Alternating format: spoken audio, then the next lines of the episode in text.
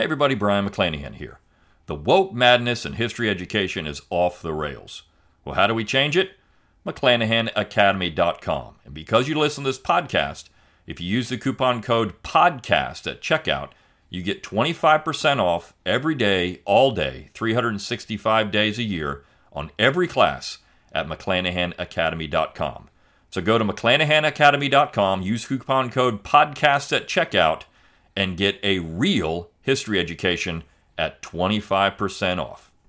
This episode is brought to you by Shopify. Whether you're selling a little or a lot, Shopify helps you do your thing, however you cha-ching. From the launch your online shop stage, all the way to the we just hit a million orders stage. No matter what stage you're in, Shopify's there to help you grow. Sign up for a $1 per month trial period at shopify.com slash special offer, all lowercase. That's shopify.com slash special offer. Paul Krugman is worried about the decline of Pax Americana, and he points at you as the problem. I'll talk about that on this episode of The Brion McClanahan Show.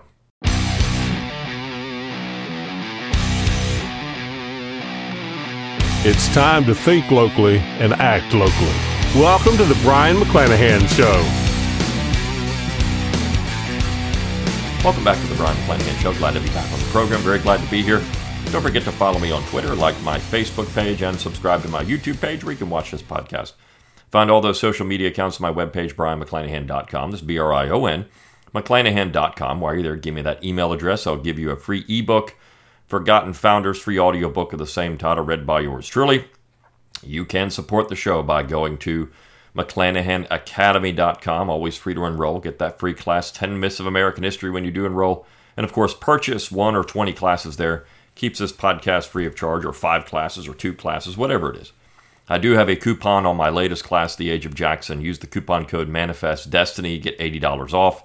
That coupon will expire fairly soon. So you're going to want to get that because it is the lowest price you'll ever see on that class. You can also support the show by clicking on the support tab at brionmcclanahan.com. You can throw a few pennies my way. Click on the heart button under the video if you're watching on YouTube. You can also go to Spotify for podcasters and throw a few pennies my way, but painlessly. You can rate, review, and subscribe to the podcast so people know you love it. Share it around on social media. Leave it that five star review. Leave a text review wherever you can and comment on YouTube for the algorithm and send me those show requests. I do want to see what you want to hear. All right, well, years ago there was a podcast called Contra Krugman, and some some of you who are, of course, you know, Tom Woods fans or Bob Murphy fans know about that podcast because it was pretty popular. They actually went on cruises, and, and Paul Krugman himself commented on the podcast, and they shut it down. I want to say about three years ago. Uh, but Paul Krugman, of course, has continued to write. Paul Krugman is one of the most important leftist columnists in the United States. Why, I don't know, because Paul Krugman is often wrong, or I should say, is wrong about everything he writes. But that's the funniest part, because he keeps writing and people keep reading it. And because people keep reading it, the New York Times pays them to put the column up there, it becomes good fodder for podcasts. Well, in this particular case, I want to talk about a, a, an opinion piece he just put out and the title of it is uh, The Strange Decline of America's Global Power. Now, this piece is interesting for a variety of reasons. He uses the term Pax Americana in this particular piece. And of course, that's a throwback, or at least a reference, to the Pax Romana, which would be the period of time, the, the short, the, the, the translation of that would be the immense majesty of the Roman peace. And the Pax Romana was the period when the empire was finally solidified.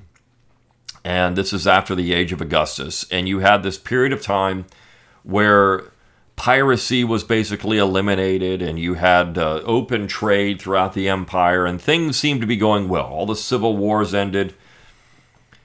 And of course, that lasted for a time until you had strong men come in and disrupt Rome, and you had all the political corruption and everything else, which was actually produced by the Pax Romana, or at least part of it. I mean, the, the corruption was there before it, but the Pax Romana put it on steroids. And uh, when you, and I've talked about this on this show before, if you want to draw parallels to any period of time in Western civilization with the United States, you need to look at Rome. Because the decline of Rome is uh, is instructive for what's happening here, and Paul Krugman can't see it. He's going to blame you. In fact, what he does is blame uh, political opponents, the far right, and in some case the far left, uh, for the problems, which I find fascinating because Krugman doesn't see himself as the far left, and maybe he's not. But one thing that I will say about Krugman Krugman is, if you look at American historical examples, Krugman is a Tory mercantilist. That's what he is. Now, he'll speak in terms of democracy and uh, you know, civil rights and equality and these things, but that's just a way to get people to like him. I'm not sure he's really committed to those things. But Krugman is an old Tory mercantilist who loves the power of the state because the state can then control the economy, and he loves the power of the state because it can create an imperial structure. This is the same kind of thing you saw in people like Alexander Hamilton, Daniel Webster, John Marshall. These are the old American imperialists. And culturally, he's much like a Puritan. He's a political Puritan in that way, though not as you know, at least he says he's not as far left as someone like Cortez or some of these other people, the squad. But the fact is, Krugman wants an America where you don't really rely on real federalism. That's a block, that's an obstacle to anything he wants to do. You don't rely on the traditional American foreign policy, the traditional American economic model. No. And you could say, well, Hamilton was a traditional economic model. No, he wasn't. In fact, there was a lot of resistance to this. Hamilton only got that through because of the coup of the Constitution and because the first Congress was in line with what Hamilton wanted. But if you look at what happened after Washington and Adams, there was a general resistance to that. Now, you could say that in the second term of Jefferson's administration and then in the Madison administration, there was a rethinking about this, and they had kind of come to accept Hamilton's positions. But then you get Monroe and you get Jackson and on down the line. You get Van Buren and I mean Americans had generally rejected this kind of state capitalism that the Hamiltonians and then later the Whigs tried to force on the American public. Overall, Americans were resistant to it. In fact, the real key to understanding early American history is that the men like Hamilton and Marshall and, and Webster and the nationalists were the minority, and they were the the uh, problem, not the states' rights people. The Federalists were the majority. The Federalists with a lowercase f, not the Federalist Party, but the Federalists with a lowercase f, the Federalist faction. The Federalists wanted to maintain the republic, the Federal Republic, that had been established through the Articles of Confederation and that had been promised to them during the ratification process. The nationalists were the thorn. The nationalists were the burr under the saddle. The nationalists were those who were creating the problem. I talked about this yesterday. The real, I mean, this is why this piece goes so well with what I was mentioning with Trump. Is Trump really the problem, or is Trump more of a symptom of the disease? The disease is the Republican Party. And the Republican Party were nationalists, and they were destroying the original Constitution. Now, when people like Krugman or others use the Constitution, they start talking about the Constitution, they don't like the original Constitution. That Constitution would not work for them. What they like are Supreme Court interpretations of the Constitution and the 14th Amendment. What they like are John Marshall interpretations of the Constitution. What they like is the 1868 political revolution that produced the 14th Amendment, and then all the subsequent Supreme Court decisions in the last, say, 150 years that have increased federal power. In fact, the next class I have coming up at McClanahan Academy will deal with just that. It's going to be a great class. It'll come out early November, um, and that'll be the last new content of the year. But um, it is a, a class that you're going to love because it deals with some of these things. These people only like the Constitution if they can interpret it their way. The Constitution as ratified does not work for them. It never would work for them because it would limit power so much in the central authority that they couldn't do any of this stuff. So let me get into this piece because I find it fascinating. And of course, unfortunately, nowadays, the only thing you're going to get in your newsfield is Hamas and Israel. I mean, it's uh, there are so many other things to talk about other than Hamas and Israel. It's unfortunate that that's all that's there. Uh, the, Israel's not the 51st state, even though it wants to be, and even though many members on the right want it to be. Just like Ukraine is not the 51st state, but those on the left want it to be. I mean, this is embarrassing, really, for both factions in the United States. There isn't really an American uh, foreign policy. It's whatever foreign policy some foreign entity wants. That's our foreign policy. And we're going to spend billions of dollars to do all this stuff. It's just absolutely ridiculous. When we don't have it, we're just going to print it. So, unfortunately, I have to talk about that. Uh, I'd, I'd, like to try to avoid it as much as possible because it's just really, frankly, not that important for the United States. So the piece says when Hamas attacked Israel, Republicans knew whom to blame President Biden. Donald Trump asserted that the attack wouldn't have happened if he were still in the White House. Mike Pence, while condemning Trump for praising Hezbollah, asserted that Biden was somehow endangering U.S. interests by projecting weakness. So, right, I mean, look, this is partisanship. And if the roles were reversed, if Donald Trump was in office, the Democrats would have done the exact same thing. Well, if Joe Biden was there, this never would have happened. If we had a real adult in charge and not some mean tweeter, uh, I mean, if, if this would have been better. Now, logic doesn't doesn't serve this, and here's why. When Trump was in office for four years, he didn't have this. You didn't have any situation in Ukraine. The world was relatively peaceful when Trump was in office. When Obama was in office, it wasn't. When Biden's in office, it wasn't. I mean, simple logic and looking at just results of the two would, would show you that this just isn't the case. In fact, I remember years ago I had a student who was uh, he was in the in the army. He's a sergeant in the army, retired, and he used to love to say Democrats his phrase was Republicans start wars and Democrats, uh, you know, conduct wars. It's kind of how he looked at it. Or, you know, if you want a war, get a Democrat, in other words. Democrats, I mean, you look at the major wars of the 20th century World War I, Woodrow Wilson. World War II, Franklin Roosevelt. Korean War, Harry Truman. Vietnam War, Lyndon Johnson. Now, I know the Vietnam War, there's, you know, of course, you had Eisenhower first looking at that, but or Kennedy, Vietnam War, Kennedy Johnson, right? And then you get into the modern era and, uh, you know, past the 1960s, and you have a progressive, George W. Bush, the global war on terror. I mean, Bush is the darling of the left right now. They love that guy. In fact, I mean, this has been floated. I saw something the other day that people are floating George W. Bush as Speaker of the House. I mean, how ridiculous. But either way, I mean, the issue here is that when Trump was president, you didn't have this. You know, the problems in Syria and other, I mean, North Africa, well, Obama's in office. The Democrats are awful on foreign policy. They always have been. The progressives always been awful. If you want a war, get a progressive because that's what you're going to get. And people just don't see it because they played the RD game too much. Progressives are dangerous. They're dangerous internally, they're dangerous in foreign policy. They're dangerous domestically, and they're dangerous in foreign policy. They're the most dangerous political faction in the world, not just here in the United States, but in the world. They are violent and they are power hungry, and they will do whatever they want to get it.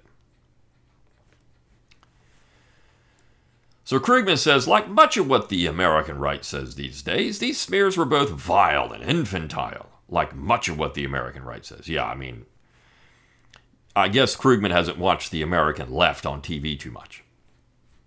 How about a better phrase would be like much of what the American establishment political class, like Paul Krugman as well says these days, are vile and more importantly infantile. In fact, Paul Krugman can't get out of his own way for being, uh, well, I'm not going to call him stupid, but for being so historically ignorant that he writes stuff like this. No, the US president isn't like the Green Lantern, able to shape world events through sheer force of will. Well, I mean, you got to have a you got to have a reference to a comic book, right? Because You're not infantile. I mean, think about that. He just called the right infantile, and he makes a comic book reference. I mean, is he a teenager? So is he? is he sophomoric? So if the right is infantile, is he sophomoric and he's running around reading comics? And Biden has, in fact, taken remarkably tough positions on foreign affairs, much more so than his predecessor. Oh, yeah. Well, what's that gotten you? More generally, it's striking how both the far left, which has no significant influence on the Democratic Party, that was the funniest statement I've read in this entire piece. The far left has no significant influence on the Democratic Party. Are you serious? The entire leadership is the far left. Nancy Pelosi is the far left. Now, I know she's not you know, in a position of power anymore, sort of, but I'm sure behind the scenes she still pulls the lever. The squad. Hakeem Jeffries. All of these people are the far left. Kamala Harris would be considered the far left. Well, no, no, no, no, no, no. Wait, wait, wait. In California, she was tough on crime. Oh, really? Then what's she doing now? Right? That's the far left. The far left controls the Democratic Party. This is the most idiotic statement in the entire piece. And there's a lot of idiotic statements in it, but this one's really bad. So he says the far left doesn't control the Democratic Party, and the far right, which largely runs the GOP. Now, that isn't true either. We're seeing it. You had eight people who were willing to stand up to Kevin McCarthy. Eight people. They run the GOP, and I'm not even sure those are really the far right. I mean, this is just ridiculous. The far right has no voice in the Republican Party. The Republican Party is the same Republican Party it's always been, which is a leftist party. If you don't think so, just go back and look what the Republican Party used to say and compare it with what the Republican Party says now. It's the exact same thing. It's always been a leftist party. It's never been anything but that an imperialist leftist party. The far right has no home in American politics.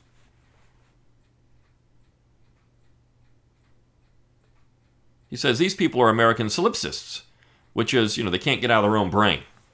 Right? They're the most important thing. They blame U.S. leaders for everything bad that happens in the world, denying foreigners any agency. So, but but the fact is, if the the funny, incongruous thing about this piece is that he's saying we have the Pax Americana, where American leadership determines the world stage, but yet when people say that the United States is to blame for these problems, that's a problem. So, which one is it, Krugman? Does the United States control the world stage, or uh, do we not?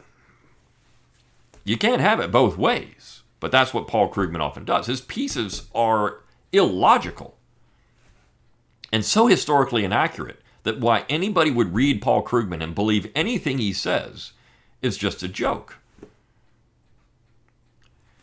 That said, even serious students like Paul Krugman, of course, he's not really that serious, but only serious students of inter- international affairs are noting that the world seems to be becoming more dangerous, with many local Cold Wars turning hot, and suggesting that we may be witnessing the end of the Pax Americana, the long era in which U.S. economic and military dominance limited the potential for wars of conquest. But again, uh, what is it? If we have the Pax Americana, where American dominance kept everything from happening. But now, when people on the left and the right say, well, American lack of American leadership or whatever it is is causing problems, no, you can't say that. But, well, serious students say that these things are the result of the decline of American dominance. you really can't make this up. This is absolutely ridiculous. But then he says, but why is the Pax Americana in decline?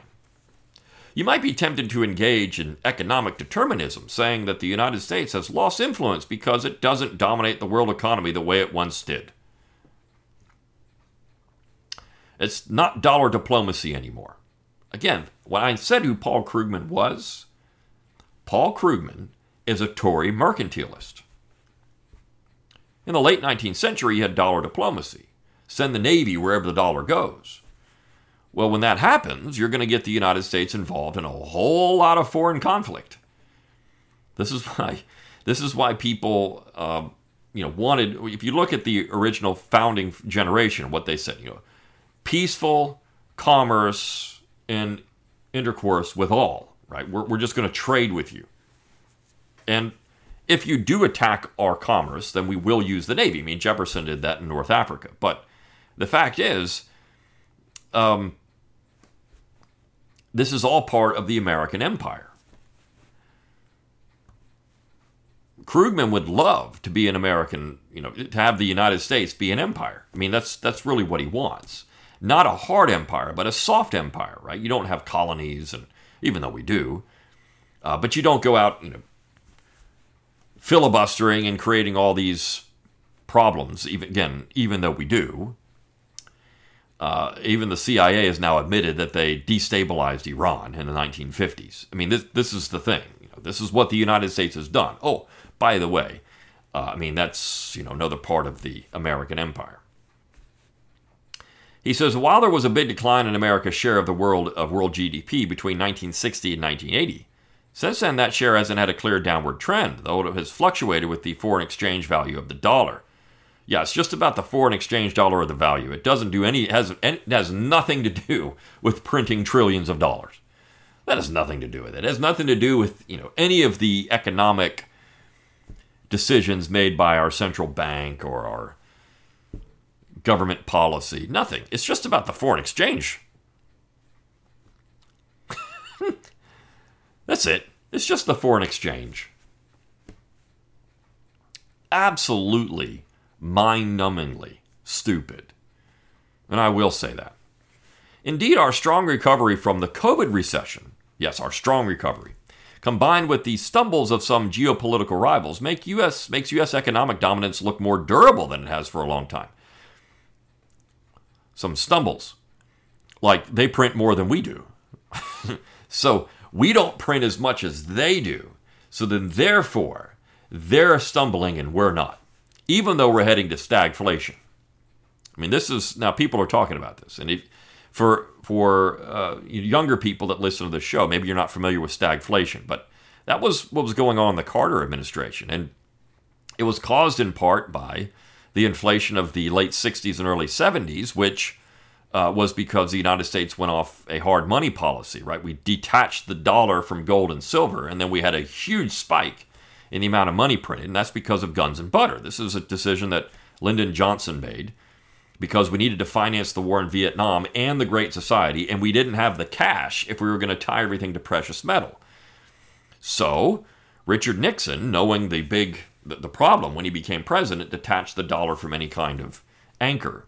And the dollar was supposed to be treated like gold because we weren't going to inflate. Well, that didn't happen.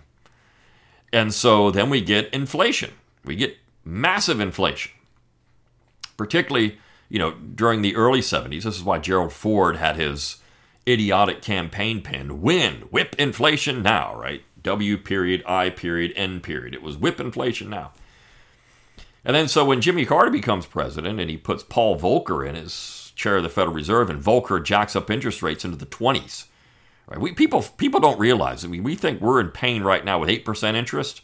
Oh no it could get worse. And the Fed will probably keep jacking rates. And I know that people, I mean, I, I talked to a, a, banker the other day. Interest rates are going to come down eventually. Well, maybe eventually. But who knows when? And do they need to come down? I mean, the Fed is doing the right thing by jacking up interest. The problem is, if you compare the 1970s, the late 70s with the 20 with 2023 is that the United States deficit and our debt wasn't what it is now. We weren't spending nearly as much money in the late 70s as we are now. And so that's going to be the real issue. The United States government is going to run out of any discretionary income because it's all going to go to, the, to, to finance the debt because of interest rates. There are some real problems facing the U.S. So eventually it might be forced to reduce interest rates because the, the government can't, it, it will default because it won't have any money to pay for the military, for Social Security, for Medicare, or any of that stuff. I mean, all the stuff that people like, you can't pay it. Salaries, all that's gone. So it's going to be forced, and at that point, you're going to see more inflation. So the only, the only way to stop this is to dramatically cut spending. This is what the eight people who blocked McCarthy were pushing for to cut spending. It just has to happen. It's the only way to stop it. You got to cut spending. The United States doesn't have a revenue problem. It, it brings in more taxes every year. People pay taxes, and they do their best to pay what they owe. The problem is the United States government keeps spending more than it takes in. That's the real issue. Indeed, our strong recovery from COVID. Again, I thought that piece, that line was funny. Uh, notably, many observers are now suggesting that China's GDP, measured in dollars, may never overtake America's. China's economy is already larger in terms of domestic purchasing power, but this is less relevant for global influence. Oh, and despite all the hype about de dollarization, the US dollar seems, if anything, to be more central to the world economy than ever. Furthermore, changes in the world economy have arguably given the United States new ways to exercise economic power. The international relations experts Henry Farrell and Abraham Newman recently published Underground Empire How America Weaponized the World Economy, a revelatory book that describes how modern globalization, which creates far more complex forms of interdependence than traditional international trade, has put America at the heart of an international web of surveillance and control.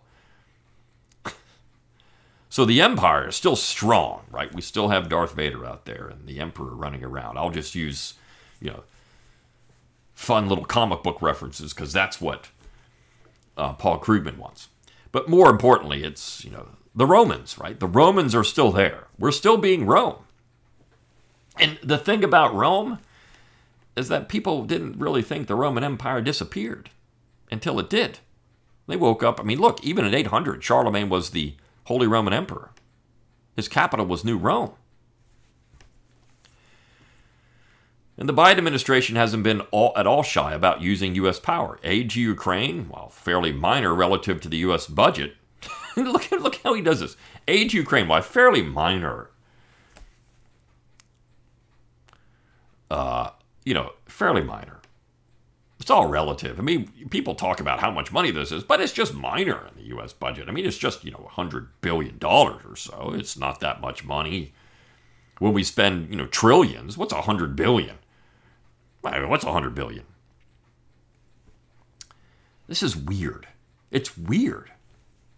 The way that he tries to rationalize things is absolutely weird. Has been a major factor in frustrating Russian aggression. America has also aggressively deployed both its financial and its technological power to apply sanctions against the Putin regime.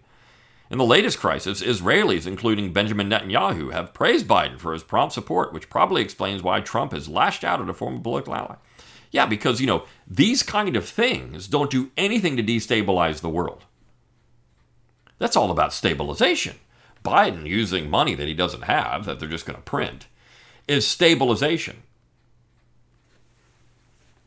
Furthermore, Biden has taken a remarkably hard line on Chinese technology, where Trump huffed and puffed ineffectually against Chinese trade surpluses, which were never the problem. Biden has imposed sanctions that the Center for Strategic and International Studies calls a policy of actively strangling large segments of the Chinese technology industry, strangling with an intent to kill this is projecting weakness. What would projecting strength look like?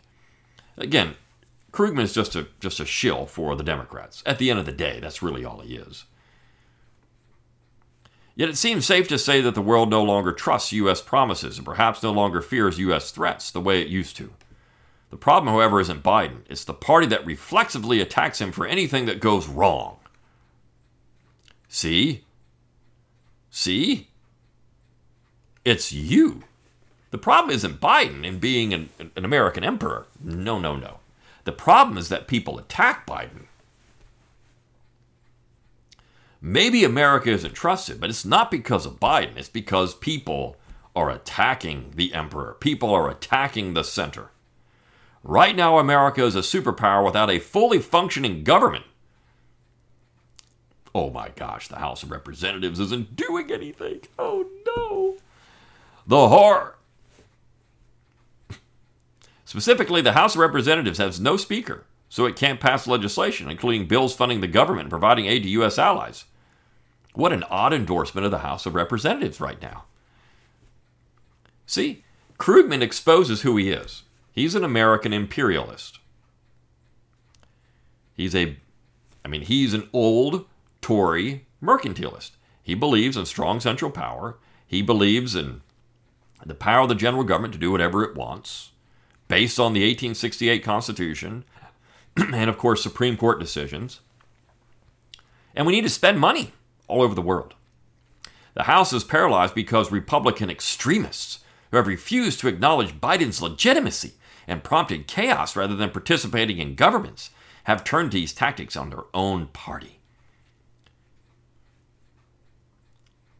It's all about that, right? They're, they're against Biden's legitimacy. Republican extremists, they won't pass trillion dollar budgets. How dare they? At this point, it's hard to see how anyone can become Speaker without Democratic votes, but even less extreme Republicans refuse to reach across the aisle. Well, they shouldn't. Again, this is what the Democrats want. They just want the power. The Republicans need to figure out. The Democrats really are, I mean, the left and the establishment Republicans. I think, look, the faction that's really blocking things has finally figured out establishment Republicans are really no better than the Democrats. Kevin McCarthy really wasn't any better than the Democrats at the end of the day. He wasn't. It's just a slower march to get what the Democrats want. If you really want change, you're going to have to get different people in there. The problem is the Democrats control every media outlet in the country, or the left does, I mean, just the progressives do. And so they're going to, the, the Republicans are going to get smeared. The issue, and I've said this before, the Republicans are going to get smeared anyways. Conservatives are going to get smeared anyways. Just do what you're going to do. They're going to attack you, whether you do it or not. So just do it. And even if Republicans do somehow manage to elect a speaker, it seems all too likely that whoever gets the job will have to promise the hard right that will betray Ukraine. Again, what an odd endorsement of the speaker if that's the case. Because we're funding their entire government. When I'm sure there's lots of other things in the United States that could use that $100 billion if we're going to spend it. But we don't really have it. Given this reality, how much can any nation trust U.S. assurances of support? How can we expect foreign enemies of democracy to fear America when they know that there are powerful forces here that share their disdain? Yes, the Pax Americana is in decline, but the problem isn't lack of toughness at the top, it's the enemy within. It's you conservatives. You are destroying the Pax Americana. Now, again, what an odd endorsement of conservative because we the empire is not the goal of the United States. A traditional American policy would not be American imperialism. That's the policy of the left. It's the policy of the Republican Party and then by default the progressives that were born out of it. That's not traditional America. So if this is what it takes, go for it. Go for it. Anyways, this is why Paul Krugman is so funny. He tells you who he is without actually telling you who he is, if you just read between the lines. But made for a great podcast episode, so I'll see you next time on the Brion McClanahan Show. See you then.